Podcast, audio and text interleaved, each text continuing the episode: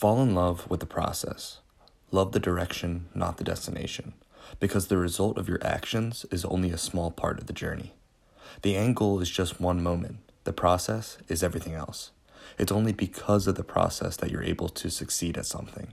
So if you love the process, imagine what you can accomplish.